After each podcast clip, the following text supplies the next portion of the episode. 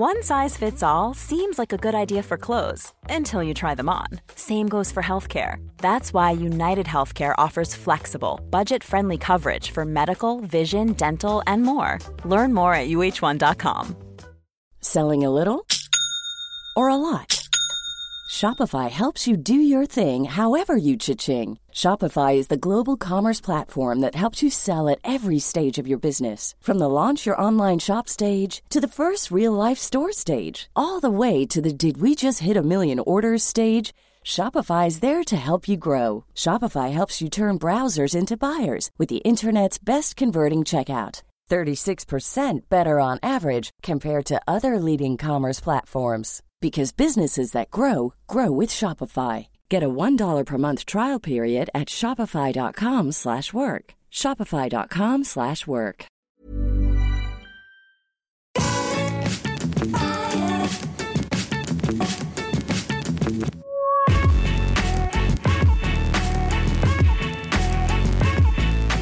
Hello, everybody, and welcome back to the Triple Jump podcast. It's a video game podcast. My name is Ben. My name is Peter. Good morning, Peter. Good morning. How are you? I am okay. How are you?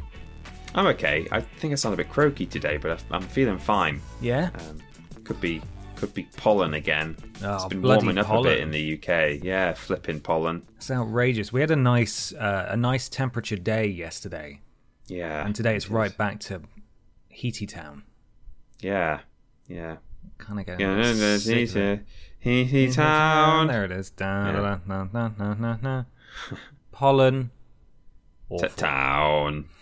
rubbish. Welcome, everybody. This is a video game podcast. We assure you, each and every week, we are sponsored by a brand new video game related slash adjacent sponsor. This week, I have the ad read in front of me. Are you ready for it, Peter? It's a it's a doozy. They're paying a lot of money.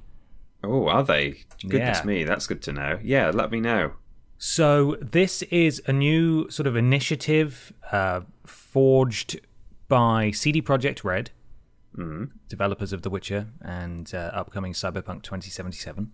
Of course. And they've realized that their games they feature a lot of boobies and Wilsons, and they want sort of a character that can appeal to children.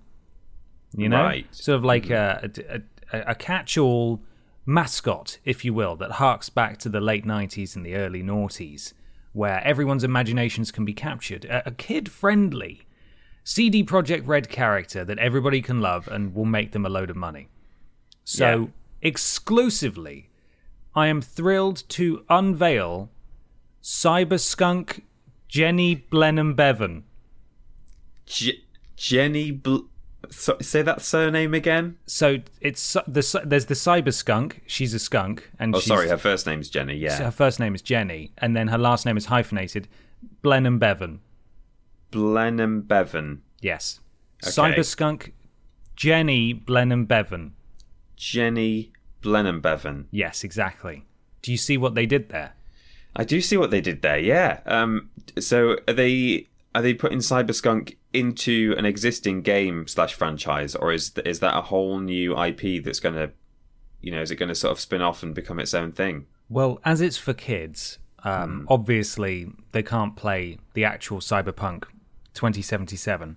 No, of course not. Um, and so what they're going to do, as it's for kids, is they're going to make a free-to-play mobile game, uh, absolutely packed full of microtransactions, Right. and they're going to. It's going to have a little message that pops up at the start, and it's going to say, "Make sure you're playing this on mummy or daddy's phone, because then you can buy." The, the cyberskunk gems so jenny blenheim bevan doesn't run out of energy and she can Yeah. just she can go forever right yeah, so because mummy and daddy have their their credit card linked. They've got the magic plastic, haven't they, that makes Jenny not be tired anymore. And Yes. that's that's what you need. So that's that's the goal here.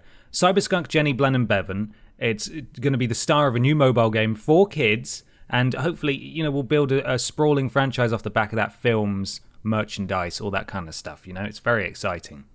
Could you uh, spell Blenheim Bevan for me? Yes, of course. Blenheim is in Palace, Right. B. L E N H E I M, and then Bevan as in founder of the NHS, B E V A N. Right. Blenheim Bevan. Yeah. Got? Perfect. Yeah, got it. Well, it's a shame you got it because that's it's a load of baloney. It's not true. Oh, what? Come yeah, on. I know, I know. It seems so real. This one. God. It's a lie. We got you. We got everyone at, at home as well. No, of course, we are not sponsored by Cyberskunk, Jenny, Blenheim, Bevan this week. We are, we are, of course, sponsored by our wonderful patrons over Not at- this week. Not this, maybe next week. Uh, wonderful patrons over at patreon.com forward slash team triple jump, where for as little as 25 cents, that's about 20p a week or $1 per month, you can support us and get the ability to ask questions on this show. We have other tiers available as well.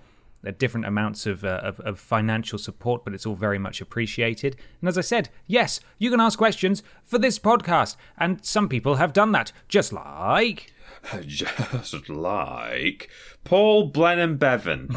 uh, is Paul Bradford Brown. It's a hyphenated surname, a very good one. Paul Bradford Brown, thank you. Uh, hi, dudes. In the previous podcast, you mentioned. Oh, hang on, hang on, Ben. Just a just one flipping flopping minute. Where Oh, are we? wait, that's a good point. Always happens. Where are we walking right now? I think we're walking through uh, Cyberskunk Jenny's Blenheim Palace.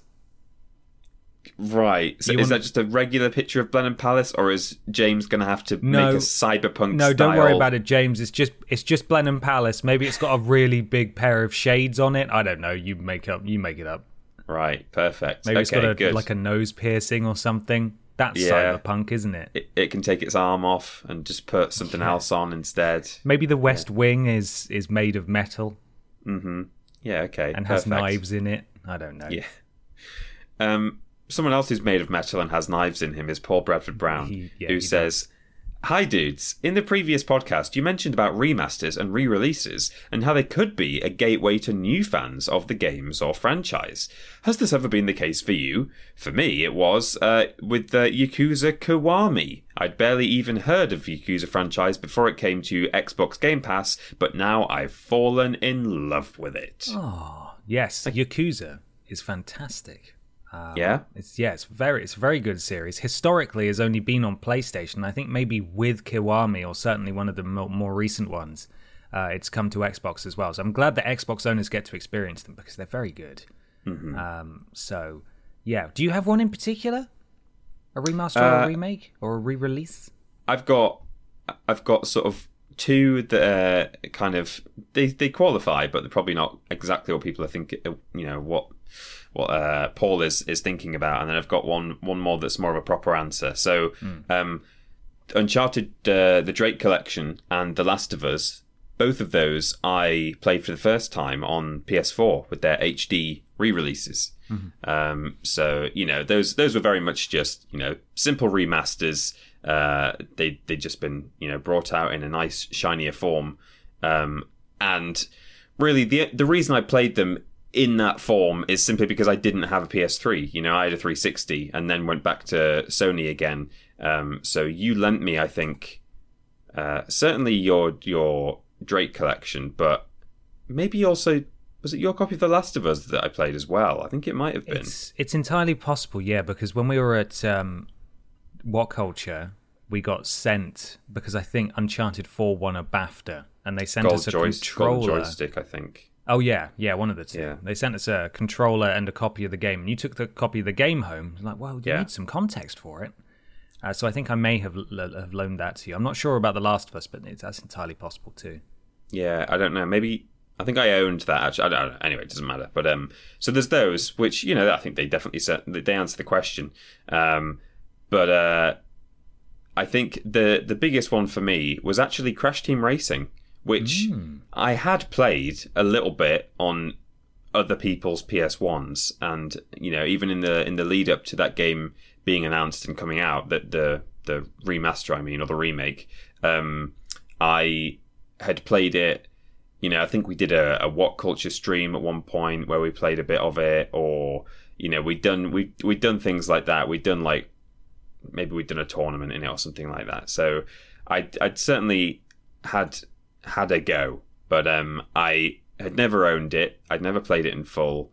Um, and uh, when CTR uh, Nitro Fuel came out, thoroughly enjoyed that. I thought, finally, this is my opportunity to actually properly get to grips with this game work out how you do this flipping weird boost drifting thing. I don't get. You know, I never really had enough time in any one session to truly understand what was going on there, and now obviously it makes total sense to me. But uh, yeah, I think that's probably the the main one for me is is Crash Team Racing, uh, Nice. Nitro Fueled. Yeah. Nice. What about you? most of the games that are being remade or remastered are games that I either have very little interest in or Yeah. I played at the time. So a lot of the remasters are coming from PS3, Xbox 360 era, and if I was interested in, in them, chances are I played them at the time anyway. Um, the remakes obviously are, are leaning more towards PS1 era games, um, and some PS2 games as well. But Yeah. again, you know, I either played them then or, or I'm just not interested, you know, just not really that interested in playing uh, the, the Crash N. Sane trilogy just because it's not really my kind of game. Yeah. Um, but in terms of a, a, a remake that did, the only one I've got written down is Resi 2, the Resi 2 remake, because I Oh, didn't play the original game.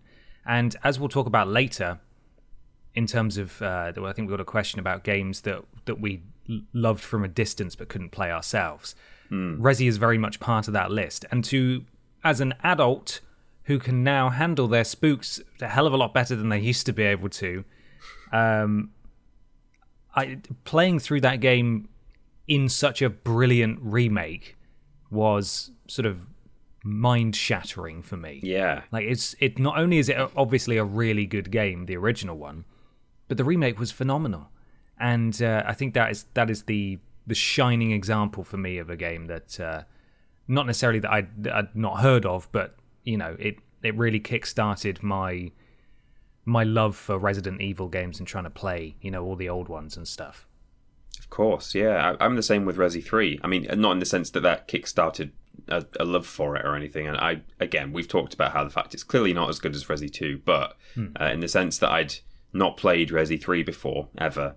Um, I'd just sort of, you know, seen videos of it and I was sort of aware of loosely what the story was. But uh, yeah, that was that was a really good one for me to to finally just sit down and play Yeah. at long last. Yeah. Nice. Well, there you go. It's time to move on, Peter, Oh, to blimey. a section yeah. that uh, we talk about. Uh, yeah. Uh, what? What? Uh, we've. We. Yeah, Sorry, what? we. We. What, we've? Yeah. We've. Play and. Yeah? Oh, yeah? yeah. Yeah. Okay. Mu- go. Okay. Yeah. Mm. It's time for what we play and Peter, what you you you playing? You. You. Soldier boy, tell them. I flip and did. Uh, Flipman did tell them. Uh, go and ask. I have been playing um, a couple of things. I uh, I started streaming on uh, on Monday, um, and will continue to do so. Uh, the original version of Crash Bandicoot One. Whoa. Um, so I mean, wow. Wh- What? Very good. Uh, there's uh, about eight weeks until Crash 4 comes out, unless there are problems and it gets delayed in some way uh, by C virus or something else. Um, and uh, I uh, I wanted to sort of, as I said facetiously on the on the chat in the in the in the stream, uh, I wanted to refresh my memory on the very complex and uh, interwoven narrative of the Of Crash. Bandicoot trilogy. You know, um, so yeah, it's it's not it's not that I need catching up on that, but uh, you know, I I think there's likely to be um, some some interesting references and callbacks and Easter eggs and stuff in Crash Four, and so uh, that's kind of what I'm going for. Is I want to make sure I've replayed every every level semi recently and you know that I'm just you know I, I I want to be able to truly appreciate Crash Four for what it is, especially if you've put in any little callbacks and stuff. So um Yeah. and I've also I thought like although I've played the N. Sane trilogy before on stream, you know we've certainly picked up a larger audience since then, and anyone who uh, is, is interested in playing Crash Four. Um, in our audience and hasn't played the previous games, then they can they can sit down and watch me play them for a bit if they like. So I figured it would take nearly eight weeks, depending on what level of completion I was going for.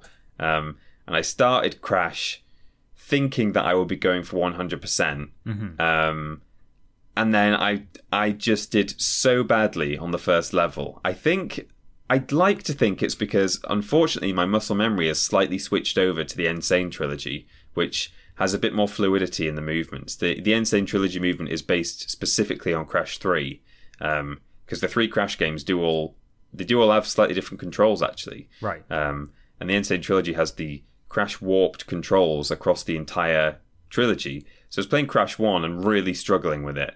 Um, and towards the end of the stream, I'd, I'd, sort of snapped back to reality. Oh, there goes gravity. Yes. And uh, worked out, oh, yeah, this is how you play this game. I remember now. I had this for years and years and played it all the time. And I managed to do the high road, that bridge level, uh, and also slippery climb, that stormy ascent but not as bad level. Mm-hmm. Uh, I did them both back to back in a single life. I didn't die across either of them. Wow! Got the ge- got the gems for both of them, and I was like, right, I can't now finish this stream without having 100%ed the first level of Crash One if I've just done two of the harder levels in the entire trilogy. So I went back. And the issue, what, what I'm talking about here, is is getting all of the boxes. You know, it's easy to get to the end of that level, but um, there's a bit where you have to like either bounce across a bridge or run across it with um, your triple mask form. Um, and I just couldn't do it. If I was bouncing, I was like missing one box and falling down the hole, or if I was running across it, I was I was just messing up the timing and like falling off. And uh, it took me another like six tries to do that, but really? I eventually I eventually managed it. But it was uh, it was it was a bit soul destroying, really. Sitting down thinking, I'm a bit of a, you know, I'm not a crash master, but I feel like i will be able to at least school a few people who are watching. Yeah. And I was like, you know, in later levels, I was going off to like secret areas where you have to just do a leap of faith into a completely empty pit, and it like suddenly you land on an invisible platform and stuff. And oh, you know, man. people were in, in, the chat were going, "Oh wow, I didn't know about this," but I just couldn't do the first level. It, it was, oh, dear. it was really troubling. Um, but outside of what I've been streaming and what people already know I've been playing, uh, I've just been continuing yet again with my uh, with my Skyrim non-stream run. All mm-hmm. the more because I didn't do any Skyrim this this week uh, on stream, so I, I, had even more of an itch to go back to the game and just just carry on with my uh, with my Khajiit, Lovely. who like stealing things. What's your Khajiit been up to? Uh, well, not much. I found um, I can't remember if there's only one or if there are several because I always seem to find this place, and I I don't I don't generally or you know, I, I don't go to every dungeon that I pass by. You know, if you see something on your compass, but I um I found one of the uh, the dog fighting rings, okay. um, which, which are pretty cool. So it's like a you enter like what seems like a regular sort of cave or dungeon, uh, but as you make your way down, you it opens up into a very large chamber where there's like this little pit uh, with cages that have well they're they're wolves really. They're not dogs.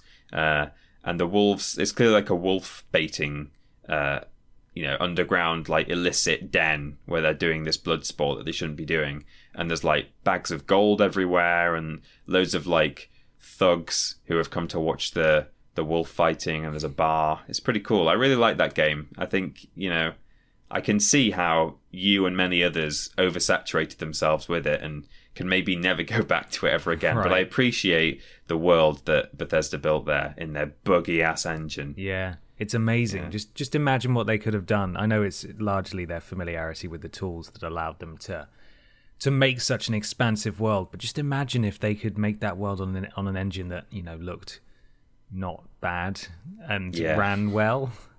Yeah. That would be amazing. I've had people like I do I think it wasn't this week. It was uh, I played it the tail end of last week as well, where uh, I, a guy had died in a doorway, and I was still sneaking around. No one had I'd, I'd like assassinated this guy, and so I still you know the the the baddies didn't know where I was, mm. um, and I closed the door behind me, and it closed on this guy. As in, the door was completely shut, and the man was half on one side and half on the other, just clipping through it. And then when I opened the door again, he was stuck in the door and just flopping around. God, it was, I love that one. I do remember having uh, friends over when I was a teenager and playing Oblivion. Yeah. And we would intentionally, I think we were in what's the the Imperial City? That's the capital, isn't it? We were in someone's shop, made a mistake. Loads of guards were coming in, killed all the guards, and we purposefully dragged them into the doorways and would shut the doors on them, yeah. so that their heads would bounce off, you know, through the door like one of those, um, you know, the the ball attached to like a paddle on a piece of string, and you meant to just Yeah. like bat the the ball over and over again. It was like that, and I just remember that being the funniest thing we'd ever seen, and it was it was literally an hour of entertainment. I, I just remembered it happened to us in um, in the zoo, didn't it? In the first episode, there Oh, was yeah. uh, Giles, Giles the doorman. Oh, no, Giles. His arm was stuck in the door. He was like standing by the door and opening it for us. So Yeah. bizarre. But uh, Yeah. who knows? You know, when we see Elder Scrolls Six in uh, seven and a half thousand years, hmm Maybe. In 2077, maybe. Yeah, I think you mean uh, Jenny Blenheim Bevan. I do. I think, I think it'll probably be on the same engine, right? It has to be. I guess so. They're yeah. never going to learn ever. No. Never going to learn. Well, wonderful. Uh, I have been playing Cuphead, and Yeah. Never have I forced my way through a game with such sh- sheer will of fury and attrition than I have with oh. this game. Because, dear it that hard? God, it's bloody irritating. Yeah, the thing that's most irritating about it, it's not like Death Stranding where I- I was carried through that game on hate alone. I really like this game, but it makes me so angry to play it because it's Yeah. so frustrating. And I think it's brilliant, obviously, you know, in line with everybody else's thinking. I it's just like sometimes you, a poor workman blames their tools, right? But Yeah. there is definitely an, uh, your success is definitely tied to an element of RNG. Like you do have to get lucky with the amount of times he shoots it. This boss shoots at you. This wa- this phase, the order in which the boss does their attacks, because they have one attack that could be cycled in, and sometimes they just won't do it, and so on and so forth. And so I think there is there's definitely a, an element of skill, but also luck. But never, and this is sort of proof that maybe I should go back to Sekiro, although I really can't be asked. Is that there's there's real proof that by playing a boss fight endlessly until you know it off by heart Yeah. is is a is a val it is a valid gameplay type uh, in forcing the player to just replay over and over again until they get it right. And I don't always have the patience for that. Obviously, I, I find it I find it really hard work, and it does make me very angry. And sometimes I'll get all the way to an end of a uh, all the way to the end of a, of a boss fight, uh, only to die, and then I'll think, right, excellent. I've now seen all the phases. I know what to expect and what's going to come my way. And then I just die 20 times right at the start. And it's just like, I am so mad, but I, I, for the life of me, cannot turn it off. I can't. I have to beat this today or I will go to bed angry. Oh, blimey. Yeah, so it's it's a lot, Cuphead. I think it's really good and I really want to finish it and I am on world 3 of 4. I think I'm about 70% of the way through because it tells you your percentage when you start up the game and uh, man, it's really bloody hard and it's it God. makes me it makes me really mad, but I love it, but I really hate it as well. It's I knew it was meant to be hard, but not necessarily that hard. And it's it's a shame. Well, I don't know if it's a shame, but I uh, I was checking a list the other day that one of our editors had done, and one of the entries was Cuphead, and I saw the the footage come up, and it's a very pretty game. Oh, isn't it it? I love the style and stuff. And I it, it came up on screen. I was like, oh yeah, Cuphead's out, and I was like, oh yeah, Ben's been playing it. I was like thinking I'd like to do that when I get back to Newcastle with my PS4. Like I'll give it a go. And just hearing that it's that difficult makes me think, oh, maybe not. I don't know. I'll give maybe give it a try, but It's really tough. I think I had the wrong impression going into it. Um, I I like it just the way it is, yeah, but I think I was expecting a sort of side-scrolling run and gun, you know, with an element of challenge. But it is ninety percent boss fights, and uh, you, you get like a couple of run and gun stages per uh, per world, and there's only four worlds. So I, d- I think it's not quite what I was expecting. Uh, not that that's a bad thing, but I do, you know, I like a I like a side scroller every now and then, and there are some boss fights that are you you fly a plane, so you can you know move all the way up and down the screen while shooting, and Yeah. moving around that space with complete free uh, freedom of movement.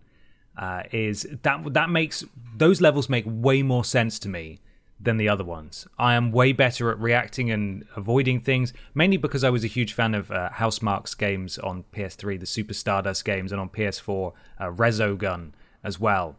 I became Right. very accustomed to sort of maneuvering in that space to avoid objects that are coming towards you and understanding the sort of circular motions you need to employ to get out the way of them.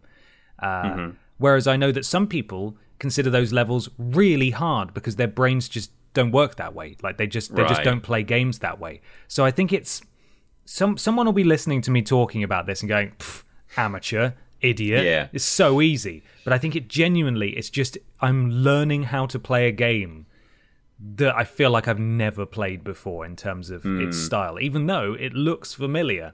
It's just so hard. Every boss is completely different. Um, so it's amazing, but good God, I think it might be taking years off my life, genuinely. Oh, blimey. Okay. Yeah, it's great. Best though. of luck with it in the future. Thoughts and prayers. Thank you. Thank you. I, I find myself doing a boss for like an hour and a half and then Mm. playing Ghost of Tsushima for two hours to calm down again afterwards. yeah. But speaking of which, I, I am continuing to play Ghost of Tsushima. Still really enjoying that game. I've um I don't think I'm near the end, but I've got to be over halfway now. I'm I'm still doing the the same thing where I'm just going and doing all this, you know, all the, all the stuff that's on my map, all the little missions and stuff, and then doing the story missions last. So I've now reclaimed the bottom half of the island, uh, completed the story mission that allows me to travel to the north half of the island, and I'm slowly making my way through there. Made a beeline for the the gold the golden colored story missions. Those are those are the story missions, the ones that are gold on your map Yeah. um, because it would allow me to reclaim my family's armor. And I was like, right, Ooh. I want that. If I'm going to be running around this uh, this beautiful environment, I want to be wearing the coolest looking armor. So I just rode four kilometers in game in a straight line all the way to the very top of the map to do this story mission that was there. And uh, Yeah. Yeah, it's cool. I like it. I really like it. I've been doing all the optional duels that are available too, where you can fight people one on one, and those are really good too. And I've got some tactics down now where nobody can stop me. I've got all the spinny moves that I've upgraded, and I look very Ooh. cool with a sword, Peter. Very Yeah. cool. Oh yeah. I can believe it. So it's uh, it's really good. I'm still really enjoying it, and I'm I'm liking the pace at which I am able to play this game without feeling like, oh god, I've still got so much left to do. It's literally, I will do all the question marks that I will do the little mission in this area. I will capture this outpost. Once I've captured this outpost, that automatically deletes a large chunk of the fog of war that's on the map and will, will Right. reveal any question marks of like points of interest there. I'll go complete all of those, and then that's it for the evening. Lovely Oh, and it's it's great. You just do a little bit at a time, and uh, yeah, I'm really really liking it. And I, as I said last week, I, I think I'm enjoying it more and more. I think the the more I hear myself talk about how I don't think it's going to be in the game of the year conversation, the more I think I'm actually going to be quite surprised come the end of the year that that people really really liked this game. And that yeah. uh, I've seen I've seen highly. some people say it's game of the year material, or not necessarily number one, but you Hmm. know, it's it's it should be in the in the top few. I think it should win Um, some kind of award, even if only for artistic achievement, because it's very pretty. It's a very Yeah. pretty game. Um, so yes, really enjoying that, and I will continue to play it. Good, fantastic. Well, that leads us on to uh, another question. Hmm. Uh, this one's from Matty Manza. Yes. What does Matty say? Hello, handsome lads. Oh. oh. Stop it. St- Stop it, Matty. Long time listener, but first time joining the Patreon. Thank you very much, Matty. Thank you, Matty. What are some aspects of the gaming world that you guys miss dearly? I, for one, miss physical game guides and instruction manuals. Keep up the good work and stay being fast, my dudes. Thank you, Matty. Um, yes, game manuals disappeared in this generation. Uh, they just Yeah. went. I think The Witcher 3 is probably the only example of a physical game I bought this generation that had a big old thick manual and the box was full of goodies and a little thank you note from CD Projekt Red. Yeah. Um, but yeah, the, the manuals have gone. I used to love manuals. I remember being enthralled. I mean, everyone's got that story of going into town, picking up a PS1 game, and then coming back on on the bus or in the car, and uh, you know, reading the manual before you got home. Yeah, all the way home. Yeah, so Final Fantasy VII had background on all the characters, and I was like, this is amazing. I haven't even met some of these characters yet. Brilliant. Had little Yeah. character profiles. It's great. Yeah. It's funny that uh, Matty mentions this because at time of recording, it's uh, it's Thursday. I know this podcast comes out on the weekend, but um, tonight at time of recording, um, a list is going out on the channel, which is ten uh, features lost to time, ten video game features lost to time, and one of the uh, very high-ranking entries is physical game guides and instruction manuals. There we like go. it's literally both of them in a single entry, uh, and the rest of the list is basically Matty's question, which is what else do we miss? It's incredible. Um, so make sure you go watch that list. Also, it's worth mentioning actually that tonight there's a state of play from PlayStation. Confirms Yes. that there's going to be limited PS5 stuff there. It's going to focus mainly on PS4, PSVR, and a couple of PS5 games potentially. But Mm-hmm. uh, obviously, we won't be able to talk about it in this podcast. Yeah, yeah, true. Um, so I, I mean, I'm I'm with you two, you and Matty, on uh, manuals and, and game guides and stuff. Physical physical bits and bobs you can touch in your hands, um, definitely. Uh, but also uh, something from that list, spoilers that I really miss: couch co-op. Yes, I've Um, written that down as well. Split screen. Oh, there you go. Yeah. Yeah, split screen. It's not completely gone, but it's certainly on its way out. Um, Halo, in particular, went through a period where it wasn't doing uh, couch co-op and split screen. I think it's actually coming back for the upcoming Halo game, or it maybe even come back in in the previous one. But I think in uh, there was definitely a stint where it wasn't there. Uh, likewise, Call of Duty um, used to it used to be a complete staple of that game, and uh, you know then started to started to disappear from some of the games. Um, Yeah. so, and we've talked. I think we we heard f- specifically from a developer.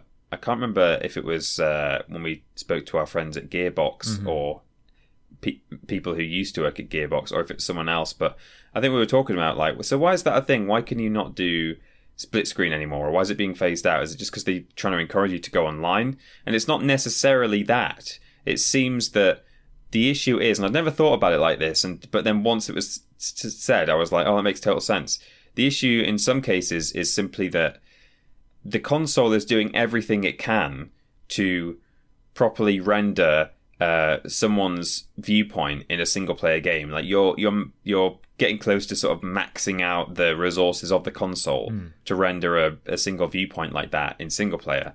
If you then want to do split screen, yeah, all right. The the the sort of processing of like the physics and things that's all only happening once, I'm sure, because it's you're sharing a world. But in terms of rendering, uh, you you you're rendering the world twice. You simply are. That's how it's that's, that's what it's doing. So you know you've you've got a screen split into two or four, and uh, yeah, it's going to be a bit smaller, I know, in each case, but yeah, yeah, the the console is having to render the the action twice, and that just because we're so ambitious nowadays, and uh, games are so resource heavy.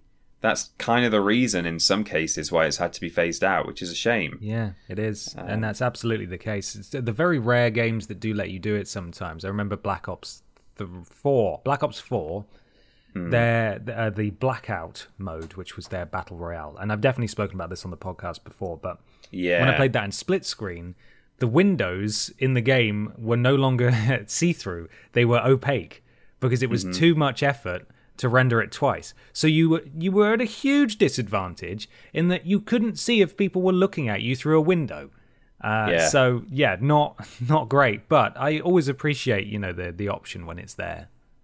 Yeah, definitely. Um, and at least there are things where it's like single screen action. So, you know, you can still play Overcooked or, you know, I think I think Little Nightmares 2 might be co-op possibly. They've certainly their marketing has been very much like, "Oh, it helps to have a friend or whatever." So, and they may well have actually confirmed it, but you know, that for example, I'm sure will just be two characters on one screen, which is not so bad. Right. All you're doing is rendering a second character. You don't need two sets But, of uh, UI or whatever.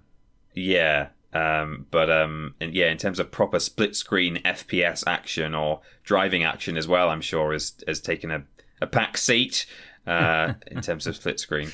Yeah, you know, it, it doesn't it doesn't happen anymore. It's a shame. It doesn't. I've got a couple more here that are sort of definitely explained away by just convenience and just the world moving forward. So ultimately, I'm glad that we are where we are, but I still pine for sort of the nostalgic, these nostalgic moments and, and how big they used to be. So, firstly, not charging controllers was nice. Uh, yeah, it was. obviously, it? we've got the convenience of no longer having to be wired in or sitting a certain distance from the TV. You know, you can sit wherever you want now. Um, mm. But certainly, having controllers that die on you after a while is is a bit rubbish. Uh, yeah, that's true. The other one is magazines. Now, I know some magazines are still around, just about, um, mm. and obviously, we get all the information we need beamed directly into our eye- eyeballs from Twitter and various news websites now, or just Twitter, you know, because the news websites are on Twitter and social media. Yeah. But it felt huge getting a new magazine back in the day. It felt it felt massive, you know. The preview of this game you're hugely excited about. Oh, by the way, this sequel's been announced, and it's like, oh my god, I I didn't even know what. I mean, obviously you could have probably found this information on the internet if you knew where to look, but it certainly was not as as easy as it is now. Mm. And I mm. remember being so excited. PSM three magazine was my favorite one that I used to read before it uh, got shut down, and. Yeah. Um, that one was I used to I used to love getting that magazine. I think I bought every single issue actually of that magazine. Wow. Um, from from its first one when it moved from PSM two to PSM three, all the way until yeah. its final issue, and um, you know, reading they sent a guy out to Japan to pick up a PS3, and they had like a three page story about his adventure going to get a PS3 before anyone else in the UK had one. And then they brought it ah. back and there's photos of the team stood around it like adoringly. And it was like this is a this is amazing! Look he's got one! And we'd have to wait another you know six seven eight months before we got it over here. Um, mm. so yeah i used to love magazines and i think it was I, it's definitely the nostalgic uh, part that that uh, that i think I, I i miss because i appreciate that i had to pay money for magazines and i don't have to pay money to open up twitter yeah but even tonally as well, like there was. It seemed like all right. Um, occasionally, it was probably a little bit laddish, actually. But like putting that aspect aside, there always seemed to be this like sense of you know they'd be referring to obviously specific writers by name, and you'd kind of get to know certain people's quirks and like specific interest. Like such and such a person always plays uh, RTS games. Yeah, you know this guy loves and, Pez yeah and the, the you would kind of feel like you knew this like bunch of guys and or girls mm-hmm. um and uh, yeah yeah there was and it used to be again you know probably probably wouldn't happen now nowadays if uh, magazines were still going as they once were but uh I don't know. Sometimes it would be like some of the humor would be a little bit close to the bone, or like not quite yeah, politically correct. No, absolutely. There was a lot of stuff. I think. Uh, I think Cadigarus, uh, Cadigarus, Jesus, Caddicarus made a really good video recently going through oh, a load did, of yeah. uh, old magazines, and yeah, they've aged horribly. They were very male skewed, yeah. very, um, very sexist. They've not held mm, up well sexist, at all. And uh, no. but you know, as as a as a boy of a certain age, I don't think I even registered that, which was definitely you know part of the problem. That's part of the problem. That's part of the yeah, problem is but... that I had no idea that this was a bad thing. But I certainly didn't emulate any of that behavior in real life. Um, I no, think it made me. No. I was just there for the games. Really, I didn't really care about anything else. Yeah, but um, yeah, it's definitely it's it's it's an artifact from a different time, mm. and in in some ways it, it is. It's certainly there's a nostalgic aspect to it. Um, yeah definitely. I'm not. I'm not glorifying the sexism. I'm not saying I'm nostalgic no, absolutely for when it was not. It's just okay the, the magic of getting getting a book every month that you wanted yeah. to read. Yeah, exactly. It's crazy. Yeah, and would maybe have a demo disc with it yes, as well. Absolutely. Yeah. The free the free treats. I actually bought, and I'm probably going to do the same when the PS5 comes out. Uh, I bought the special edition official PlayStation magazine celebrating the launch of the PS4, and I just popped it in my PS4 box. So I've still got that somewhere sealed. Uh, oh, just okay, as, a, as a, little memento. So, assuming official mm. PlayStation magazine is still around in a few months' time, uh, fingers crossed, they'll do a special on PS5, and I'll buy that too. Oh, lovely. Nice. Well, that was lovely to talk about. But here's something that may not be so lovely to talk about because it's Yeah. weird. Although sometimes weird things are good. But that's okay. I don't know where I'm going That's with this. Peter. What are we doing?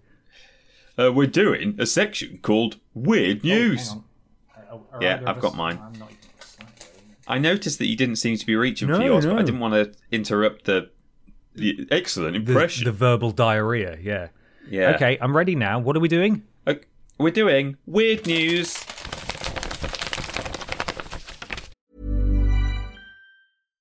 If you're looking for plump lips that last, you need to know about Juvederm lip fillers. With Juvederm Volbella XC and Juvederm Ultra XC, your lip look, whether it's subtle or bold, can last up to one full year with optimal treatment and no additional maintenance. Find a licensed specialist and see if it's right for you at juvederm.com today. That's J U V E D E R M.com. Add fullness to lips in adults over 21 with Juvederm Volbella XC or Juvederm Ultra XC. Do not use if you have severe allergies or a history of severe allergic reactions, or if you're allergic to lidocaine or the proteins used in Juvederm. Tell your doctor if you have a history of scarring or taking medicines that decrease the body's immune response or that can prolong bleeding. Common side effects include injection site redness, swelling, pain, tenderness, firmness, lumps, bumps, bruising, discoloration, or itching. As with all fillers, there's a rare risk of unintentional injection into a blood vessel, which can cause vision abnormalities, blindness, stroke, temporary scabs, or scarring. For full important safety information, visit juvederm.com.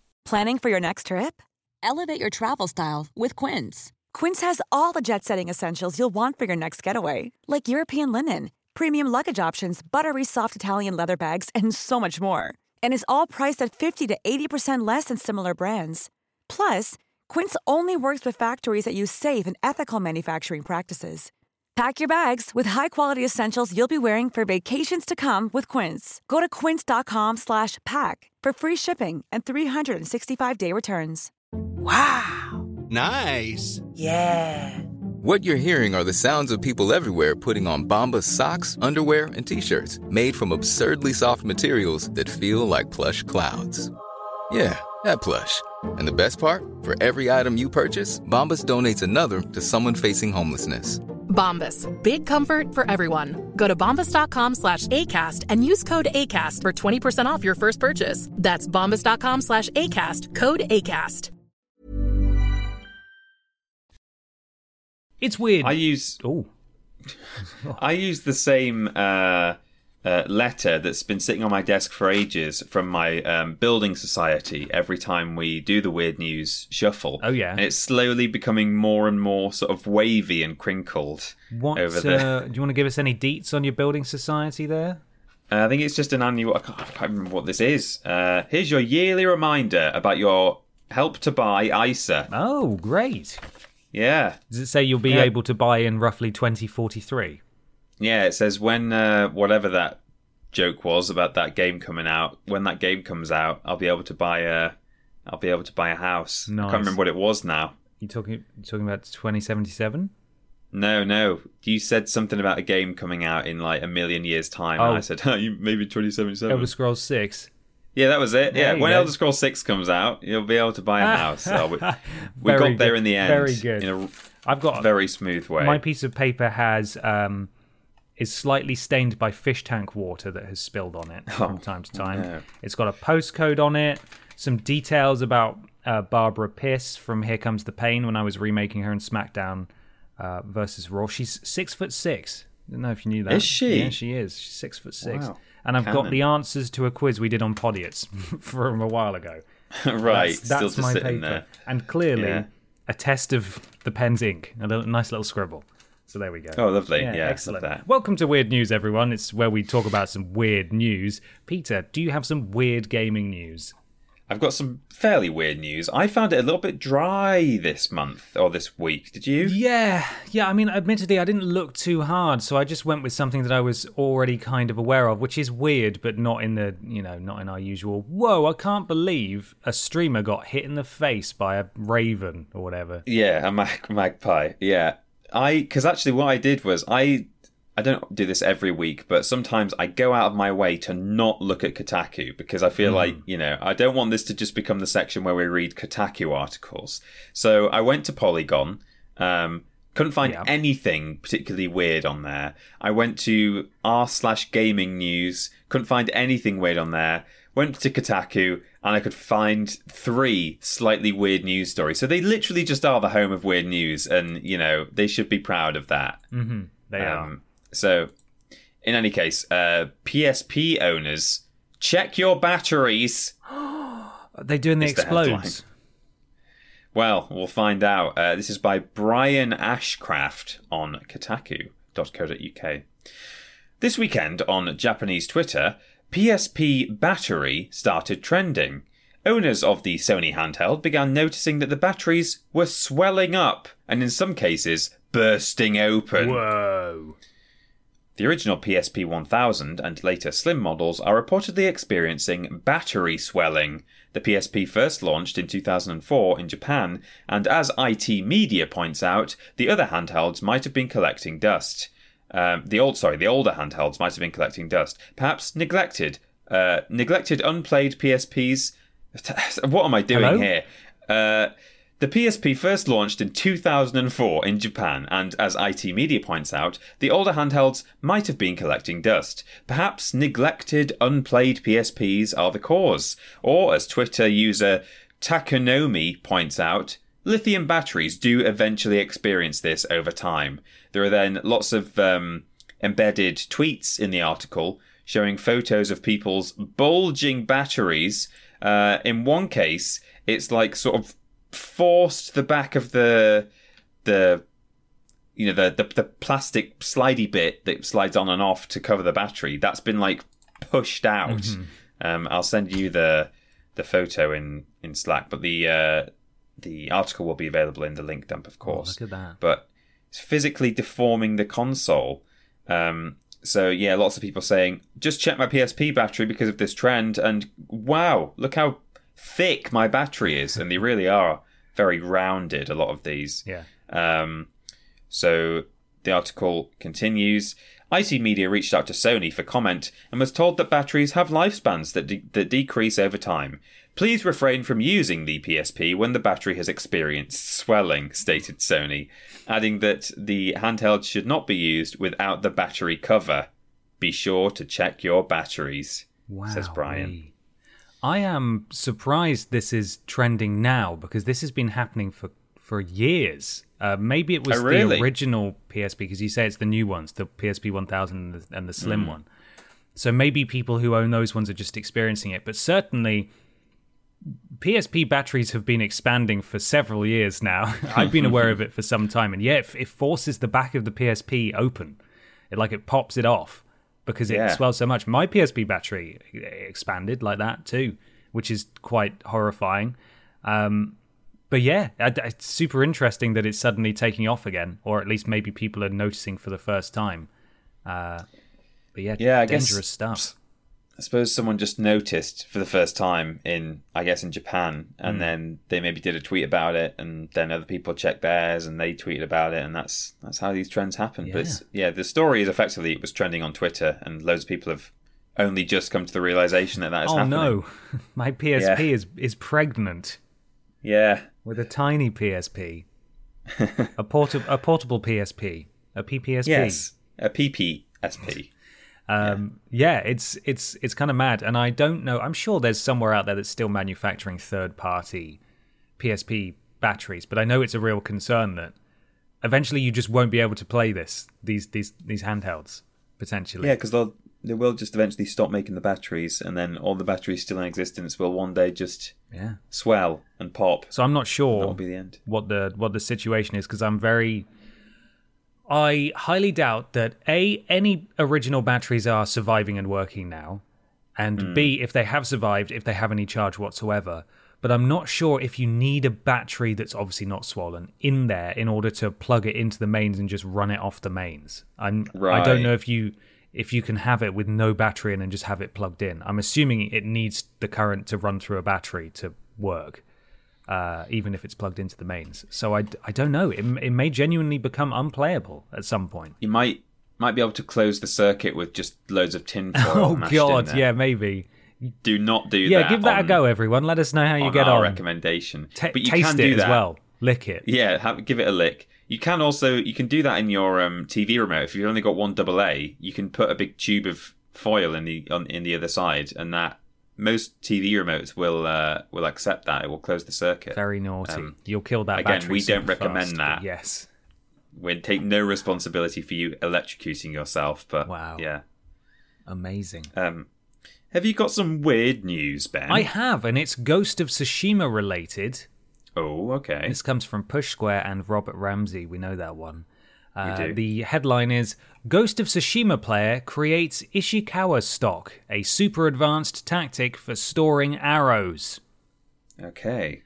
Um, this latest gem is what Twitter user at XXSeri hilariously calls Ishikawa stock. The gist of it is that Jin can only carry so many arrows at any one time, and if you're using your bow a lot in battle, you can quite quickly run out of ammo. So, in order to carry more arrows, XXSeri simply fires a few of them into Ishikawa's mostly bald head. So, Sensei Ishikawa is a master bowman who accompanies you on some missions. And basically, this user has discovered that at the start of a mission, if you're near a place that ha- where you can replenish your arrows, you can shoot a load of arrows into Sensei Ishikawa's head. And because there's, uh, the article continues, there's no friendly fire, so Ishikawa isn't damaged by the arrows. And when Jin's supply is running low, he can just walk over to his sensei and restock, automatically plucking them from the old man's noggin.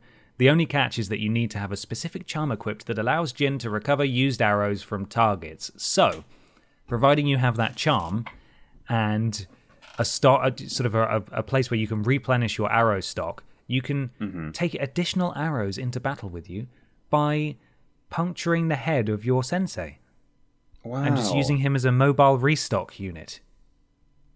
That's wonderful. Isn't it? What an amazing I game. think- I think you used to be able to do that. I think it was a glitch that got patched out, but I think in Oblivion you used to be able to uh, not kill it. I think what you had to do was find a, an unkillable horse. So I think Shadowmere, the Dark Brotherhood horse, was unkillable.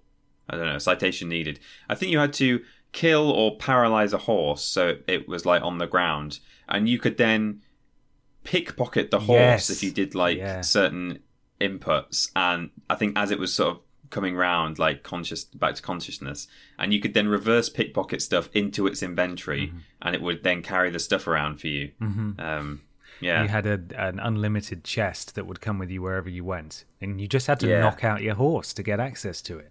a pack mule. Yeah, Amazing. So there we go. That's my weird God. news. what a brilliant. What a how how inventive. How inventive, innovative. huh? Crazy. Our next question, Yeah. Peter, comes from Philip Reed. We know that one. We do know that one. Clever and talented man, Philip Reed. Uh, Philip Reed says, Are there any games or types of games you find you can only love from a distance? By that I mean, you do genuinely like or appreciate them, but don't especially enjoy playing them. For me, my personal mental health struggles preclude me from playing Silent Hill, but I love the atmosphere of the series and watching others play. Or Metal Gear, which I can't seem to get a grip on personally, but which I adore for its storyte- storytelling and cleverness. Uh, thank you, Philip, for the good question. Thank you very much. So, growing up, it definitely used to be Metal Gear Solid. I used to watch my cousins play that and think, this is unbelievable.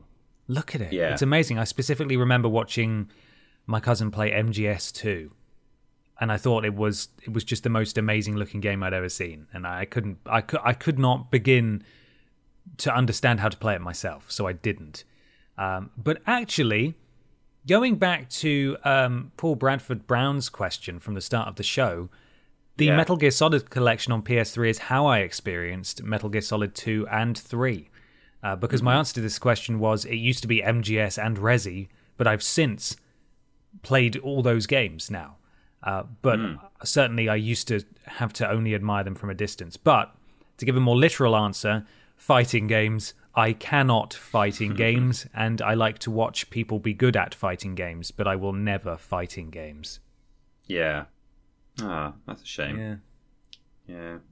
I, I fighting games. It always sort of takes me by surprise every time I sit down with a fighting game that's not either um, Tekken or Soul Calibur, or I guess maybe some of the other Namco fighting games are probably similar. I guess them being Namco games is why they they are similar. But uh, you, I sit down with Mortal Kombat and I'm like, I just can't play that at all because the control scheme is so different. The way that things work, you know, with Tekken, you effectively have one limb mapped to each face button, mm. and then by combining buttons in a certain way, it'll pull off different moves. And so there's like um, a lot of characters have some of the same inputs they just do different things. So if you press like both of your fist buttons together it will do something. Like square and triangle together with most characters will do an interesting move. So that's the easy thing about um, tekken but yeah you, i play mortal kombat and i'm like what on earth is going on here i'm like pressing x and i'm blocking or whatever um, so yeah i'm i'm the same outside of a certain uh, a select few fighting games which i think i'm okay at I, yeah, I just can't do them at all. Yeah. Um, Injustice as well. I just had no idea what was going on. Yeah. I got all right at playing as Nightwing in Injustice, but only enough to scrape through the story in the first game. Yeah. Um, and I got really good at PlayStation All Stars Battle Royale as well, playing as as Cole. You know, the fighting oh, game oh, yeah. everyone loves. Um, mm-hmm. But I've never been able to parlay those skills into uh, Super Smash Bros. Although I've never really attempted to. So who knows? I've never owned Smash Bros. So maybe I could get right. good at it, but it's a game it's a genre of game that I really wouldn't get anything out of playing for extended periods by myself in order to get good enough. Yeah. You know, I'd much rather dedicate my the time I have for gaming to narrative experiences or or I mean, Cuphead sort of goes, it flies in the face of this. But games where I feel like I'm actually making some progress and like achieving something tangible, you know, something that yeah. rewards me, like a rat in a maze with some cheese. Mm, That's what I like. Give me that.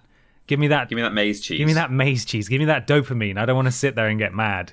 Or, yeah. you know, oh, now I can do this uh, 12 button combo. Is that great. Who who cares, right? Yeah. I mean, I care to watch someone be good at it, but I wouldn't care to do it myself personally. Mm-hmm. Yeah. Definitely fighting games. Um, for me, it's probably um, to an extent, it's probably the Soulsborne games, mm. um, but only up to a point. I mean, Philip says, "Are there any games that you can only love from a distance?" And I, I can't say that. Yeah, I'm, I'm, I love them or I'm obsessed with them. I've not even watched any of them through uh, in in one go, even though I definitely could if I just went to YouTube. But on the other hand, um, I whenever I see footage from those games, I really like the the boss designs, the enemy designs, and stuff. Um, I like the sort of ambiguous lore that they've got going on, and I, I like that it's sort of Western medieval as well. That's something that I've always been into in terms of well, any kind of fiction or media. Mm-hmm. Um, and uh, you know that I, I just wish that they weren't they didn't have this this model about them which obviously is, is the thing that most people love about them um, that they're so difficult to play you know I, I wish they were just like simple hack and slash games that existed that, that, that had this interesting world um, but you know i just i have played little bits of several of them and i just it's just too hard for me and i know if i really put the hours into it i would as you say with uh, with smash bros get good mm-hmm. but uh, yeah it's just i i feel like that would start to take away from what I do like about them, you know. So right. I I think really I should just one day sit down and start watching a, a long play or a a series, um, yeah. which brings me to my other answer, which is walking sims. Okay. Um, I it's not necessarily that I don't want to play walking sims or don't like to, um, but I what I do like about watching walking sims on YouTube is if you find the right um, the right playthrough of it that's been uh, captured by someone who's already played through the game many times, then it completely cuts out any of the fluff. You know, with some walking sims, all right, they they generally lead you like on you know in, in the correct direction, and uh, you, you're not going to be stuck for too long. But you know, there can be occasions where you know you don't necessarily know what you're going to do there's like certain like minor point and click style puzzle elements where you've got to combine a couple of random things and you're like what how hello uh, but i watched i remember i watched Everybody's Gone to the Rapture. I watched that in full. I think it was um, Kim Richards' playthrough actually, Mm-hmm. um, and uh, really enjoyed that. Uh, and I've since played the game properly. Um, but also Firewatch. I've not played Firewatch. I've just watched it on. Uh, I've just watched it on on YouTube, um, and uh, it's just nice to you know sit down and just appreciate because that's the good thing about those games is they're not really built for the gameplay anyway. Uh, for for the most part, so you're not missing out on that uh, kind of that part of the experience that you would miss out on if you watched you know, I don't know, for example, Crash Team Racing on YouTube. Like that's not going to be as fun to just sit and watch uh, as as having it in your hand. But uh, yeah, you're not you're not missing out on too much by watching uh, a quote unquote walking sim. You're still going to get the story and the characters and the and the visual beauty. So uh, Yeah. yeah, I, I appreciate them just as much, if not more, as a as an audience member rather than a player. Okay. And did you say you you were the other one was uh, sort of Soulsborne games? Yeah, yeah, I think what you need, and I'm not saying we need to do this because you know we have limited time as it is, but certainly mm. what helped me was having a a chaperone. Like all my favorite experiences in those games have come from playing in co-op with my friends. yeah. And you need someone who can just take you through it. Because not only will you have fun, way more fun, uh, but you'll also have backup and you'll you'll be able to share the stories. Like that is that is how I recommend playing those games for the first time to people who want to get into them but can't. Uh, if you can get a friend who's played it before to just sort of guide you through it, I, that's that's how it that's how it worked for me, and I've I've not looked back since, and it was uh, oh man, what a series of games. Yeah. No, that, that is that's that's how um, a fair few games work. I think you know that, uh, particularly if there is if if there is that sort of difficulty aspect to it, it just helps to have someone help you out, I guess. Yeah. Or, or or give you some pointers, even if it's not a multiplayer game. If you've just got someone sitting on the on the sofa next to you who's played the game before and says, "Oh, now you want to do this," and yeah, that can that can make all the difference. So yeah, I think you're probably right. Well, if I were to act as your chaperone in a Soulsborne game, I would be a big guide, wouldn't I? I'd be a big Oh, guide, I see. right? I'd be a, a big big big guide. So now it's time to move a- on to the uh, the- Big. yeah, big Di- Guide, guide, big guide, big guide. It's big guide time. Big discussion time. Big discussion this week comes from Ollie Larkin. Hello, Ben and Peter. Listening to your weekly podcast is a highlight of my weekend, and I want to thank you for your consistently brilliant content. Thanks, Ollie. Ollie. Over the decades, gamers have seen increasingly innovative gaming peripherals, with some being con- uh, sorry, some being much wackier than others. I started reading the same line again. With Yeah. some being consistently brilliant content. A few peripherals can make a big initial impact, but their popularity tends to fade over time. The Guitar Hero instrument, EyeToy camera, Wii Fit board, light guns, and multi-taps spring to mind. What are your fondest memories of using gaming peripherals, and what would you consider to be the most impactful peripheral? P.S. I think Brian Butterfield's Butter Tendo deserves an honorable on, uh, deserves an honorable mention for its groundbreaking and ultimate sorry, but ultimately flawed innovation to gaming. I agree. Yeah. When are we going to add Brian Butterfield to the BAFTA Lifetime Achievement, BAFTA Gaming Lifetime Achievement thing? Huh? Huh? Yeah, we can talk about him on the on the stream that they do. Absolutely. how- how Just bring up Brian. Did, have any of you played the Butter Tendo? No? Yeah. Oh no, I swore. Oh no. Oh, Oh, right. Get the remember that timestamp. timestamp? Uh, yeah, I got it. I got it. Okay. Oh dear. Uh, yeah, basically, I was going to say amateurs. You call yourself professionals. You haven't even played that, huh? Yeah. Rubbish. What are you doing? What? Who who invited you here? God. Silly. Uh, so for me, um, I've not had that many peripherals in my in my gaming life. Um, partly because I've never had any interest whatsoever in Guitar Hero slash slash Rock Band slash you know th- those kind of games. Um, I've also never owned a Wii, so I've not had the steering wheel or the Wii Fit board or anything like that. Um, did have an EyeToy camera for a little bit. I enjoyed that. That was fun enough. And I've also played with light guns at a friend's house. And I remember those at the time were they blew my mind. I couldn't work out how um, how how the TV or how the console knows where you're aiming. I since sort of understand how it works, and it's quite clever, really. But it's not got a gyro in it or anything. But um, yeah, it's clever, clever stuff.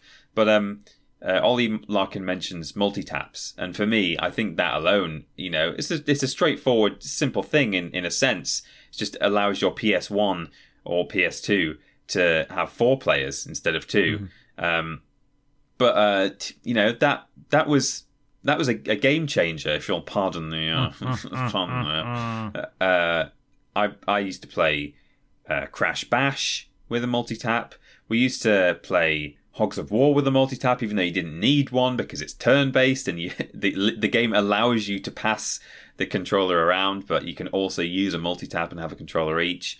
Um, so yeah, just just being able to play with two extra friends because you know unless you just sort of invited your best friend round to your house, um, know, if you invited anyone more than that, people would have to sit out, and that's okay. You know, it can be It's okay. Yeah, you can be patient, right. and you know, everyone have a good time and watch the other person play the game. But uh, yeah, if you the moment you plug in that multi tap and everyone can race together in Crash Team Racing, um, or yeah, play play Crash Bash, it's all Crash games apparently. Mm. But uh, mm.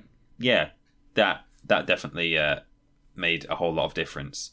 Um, but in terms of the most impactful uh, peripheral, I think it's got to be surely the N64 Rumble Pack. Right? Okay, yeah, because that was, as far as I'm aware, that was the earliest form of um, what do you call it, haptic feedback mm-hmm.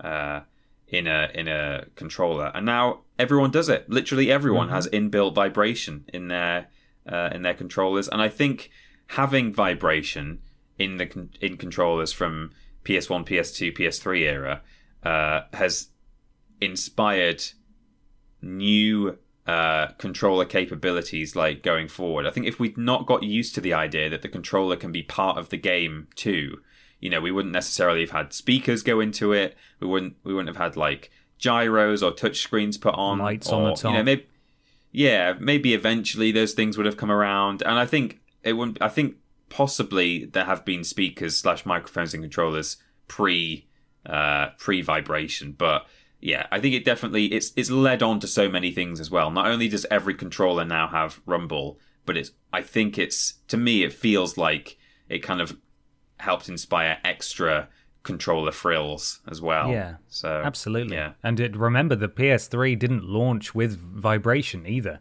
No, you're right. It was course, the Sixaxis yeah. controller for a, for a good few months before everyone said this is stupid, and Sony went fine, and then they released the DualShock Three.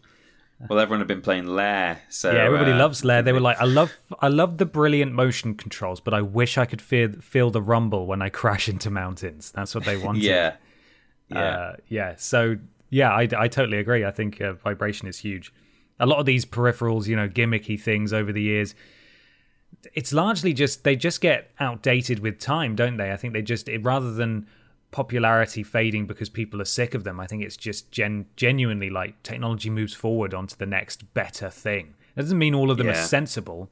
You know, they were still trying to sell us plastic instruments this generation, and with mm. with you know just diminishing returns every time they tried it. But um, for me, I've I've got to go with the multi-tap. For me personally, not looking at the industry as a whole, the multi-tap was uh, yeah really was huge. Like it was it was massive, and I have such fond memories of going to sleepovers with my friends in secondary school, and we would play TimeSplitters too, and then TimeSplitters course, Future Time Perfect, Splitters. and we would always mm. play arcade multiplayer games of that on the multi tap all night. And we'd all have our character that we'd play as, and I'd always play as the chimp in Future Perfect, and people would get really annoyed because yeah, you had to aim down to shoot them. And I was like, no, it's the only way I can not come last. I've got to be the chimp. Um, and I also have a, a distinct memory of again the same cousins I used to visit who were playing Metal Gear Solid. They were also the people that sort of got me into wrestling, and they used to have wrestling right. DVDs, and they had SmackDown Here Comes the Pain on PS2, which I still think looks good now graphically, still holds up. And mm. watching it then, I was like, this is this is amazing. And I remember and it would have been probably years after it came out because at that you you know when you're at that age you have no concept of when games are new or not Um, yeah, yeah. And my friend knew that and he bought it for me for my birthday, like a second-hand copy. And so I had my own copy of Here Comes the Pain. It's still the copy I have now, and is the copy that was so scratched that I had to fix it with T cut, the stuff that you rub onto cars to get scratches out, and it worked. Like f- rubbing T cut on the bottom of the disc actually worked, uh, which I, was amazing. Um, but I remember that birthday and having, you know, four of us pile in to this PS2 stupid PS2 wrestling game in the you know the tables, ladders, and chairs matches and the Royal Rumble, and we're all jumping off ladders and stuff, and it was oh, it was so much fun. And I just mm. think you know before wireless controllers allowed us to connect, you know, multiple players to the same console, and before the advent of online on consoles, truly, multi taps yeah. were were so important to that and fostering that even that desire to play with more than one other person. And so, yeah, definitely the multi tap for for me personally. Yeah, you're right to bring up TimeSplitters as well. I when I think of the multi tap, my first thought is that L-shaped, yes, grey PS1 yeah. one. Um, but yeah, I definitely I I didn't own a PS2 to PS2 multi tap, but I I did go around to friends' houses and play uh, TimeSplitters mm-hmm. on the PS2 multi-tap. Yeah. It was always so yeah, confusing signing in as are you player 1A, 1B, 1C? Yeah. I don't know. It's not labeled. I have a weird third party one that's blue and transparent. I don't know. I don't know which person is which, but it was amazing because you know you could all plug your memory cards into it. Rip memory cards. That's something else Rip. I think I'd pine for nostalgically, but really, uh, you know, when when you look at where we are today, flip memory cards, right? Who wants to worry about that when you can have it all saved and backed up on the cloud? I mean, that's true, but in some ways, it was easier to just take your save data to someone else's house when you, it, you literally just had to two minutes before you walk out the door mm. yank your memory card out the console rather than remember okay i must remember to upload that if it's not uploaded already um, yeah so there was a there's definitely a benefit to that but yeah and you know they had the little the cute little icons, they like did. 3D icons when you went on the browser. They were nice. It was nice having save data that was you know a megabyte rather than you know some games have their save yeah. data is huge. I think I remember. Hopefully they'll change it when they come back from their much needed hiatus. But certain wrestling games, all of your custom created stuff, rather than being saved to game data to the hard drive, it was saved to mm. the hmm. save data. So the save data was like several oh. gigabytes oh. in size, and it was ridiculous. God. And obviously, you've got Elder Scrolls games where it just gets bigger and bigger every time yeah. you play it. Um, but yeah, man, it's a very nostalgic episode that's, this time. It is. But that's mad, though, isn't it? Thinking that save data now can be gigabytes. Mm. And it used to be the, the entire memory card used to be what was it, eight megabytes? The memory yeah, card, I some think. sixteen. Yeah, yeah. God, crazy, wild, crazy. But let us know what you think is the most important peripheral, or maybe just to you personally in the comments, and also everything else we've spoken about. If they don't want to leave a comment, which I mean, why, why wouldn't you? The comment section is always just a hive of lovely, wonderful people where everyone gets along and is yeah. polite to each other. How would they find us and get in contact, Peter? Uh, we're available on social media at twitter.com and facebook.com forward slash team triple jump. Luke Eldon looks after our social media on Facebook, mm-hmm. So you can uh, you can get in touch on there. Uh, if you do want to do comments though, youtube.com and twitch.tv forward slash team triple jump is where we do our videos and streams. And when we stream, we're looked after by Lord Brotovich, Cecil Prumps, as well as Madster Dactyl and Trowling Badger now. Mm-hmm. Excellent. Um, we've got a Patreon uh, patreon.com forward slash team triple jump. All kinds of rewards such as asking questions on this very podcast and getting worst games ever early. Also an exclusive room in our discord but uh, there's other rooms too at bit.ly forward slash team triple jump. And uh, discord is modded by jack and joe. Um, the audio version of this podcast, if you're watching on YouTube, is available at play.acast.com forward slash s forward slash triple jump. Uh, we've got a website, triplej.mup. Got a careers tab, which currently has no careers, but keep an eye on it. And uh, all the live stream VODs are available at triplej.mup forward slash VODs or just YouTube uh, Triple Jump VODs. You'll find it there too. Absolutely. You can follow Peter on Instagram and Twitter at that Peter Austin and myself just on Twitter at confused underscore dude. We do lists every Tuesday and Thursday streams, every Monday, Thursday, and Friday. Thursday being the joint stream, Blaze It on YouTube. Monday and Friday, being on Twitch. Limited schedule this week because I'm disappearing this afternoon, so I won't be streaming. So there's just a Peter stream this week. Um, worst games ever is fortnightly Friday for patrons of a certain tier, Sunday for everyone else. The podcast is every Saturday, and we do shows one every other week. Please leave a review on iTunes. It helps something to do with Al Gore's rhythms. Now, this week, Peter, quite a, quite a full on one this week. Uh, There's an Yeah. episode of Worst Games going out. So Friday would have been for patrons and for everybody else. Tomorrow, if you're listening on the day of release, uh, there was a video that I put together talking about my love of the PS3, where I played every single one of the US launch lineup. So that's those are games from 2006. In this, the year of our Lord 2020. So if you want to have a look at some uh, some old PS3 games and see how they hold up now, that video went out on Friday as well, so you can go give that a watch. Uh, next week, we've got an episode of what X means to me, what X game means to me, that is. And we've got a huge guest. We've got a really big guest, probably the biggest guest we've had on the channel before. So Very exciting. Please be excited for that. That will be going out on Friday evening. I believe should be going out on Friday evening. Um, so make sure you catch that. And I mean, if you're listening at the time of release, we are currently live at the Uplink Oh, gosh, Retro Expo doing a live episode of Worst Games. Uh, that would be August the 8th, obviously, today when, when this releases. And uh, we've been live since 4 p.m. So I know it's too late for you to join in, but retrospe- retroactively, so retrospectively, retroactively, we would like to thank uh, Uplink for having us. And I'm sure it was a lovely time. And uh, if you did come along and uh, get tickets to come and watch the uh, watch the live show, we hope you enjoyed it. Re- retrospectively, I think you mean retro expo, Lee. Oh, you're right. I do mean that. I do. yeah. Uh, anything else you want to say before we go, Peter? Uh, no, I just want to ask you to remind us all about our fantastic family-friendly sponsor this week. Certainly. It's uh, the new gaming mascot for kids from CD Projekt Red called Cyberskunk Jenny Blenheim Bevan. And that will be a. Why are you laughing? That will be a mobile game exclusively available on Mum's iPhone. Yeah, just mums. a gift note from mum. A gift note from Mum. And uh, you've got to be under 12 to play it. That's a rule. That is a rule. Oh. It's going to fund Okay. the multiplayer for Cyberpunk 2077. That's a real sponsor and that's a real character and a real game. All coming very soon. Yeah. Right, we're going to go now. Enjoy the rest of your weekend. Thank you so much for listening and take care of yourselves. Bye. Bye bye.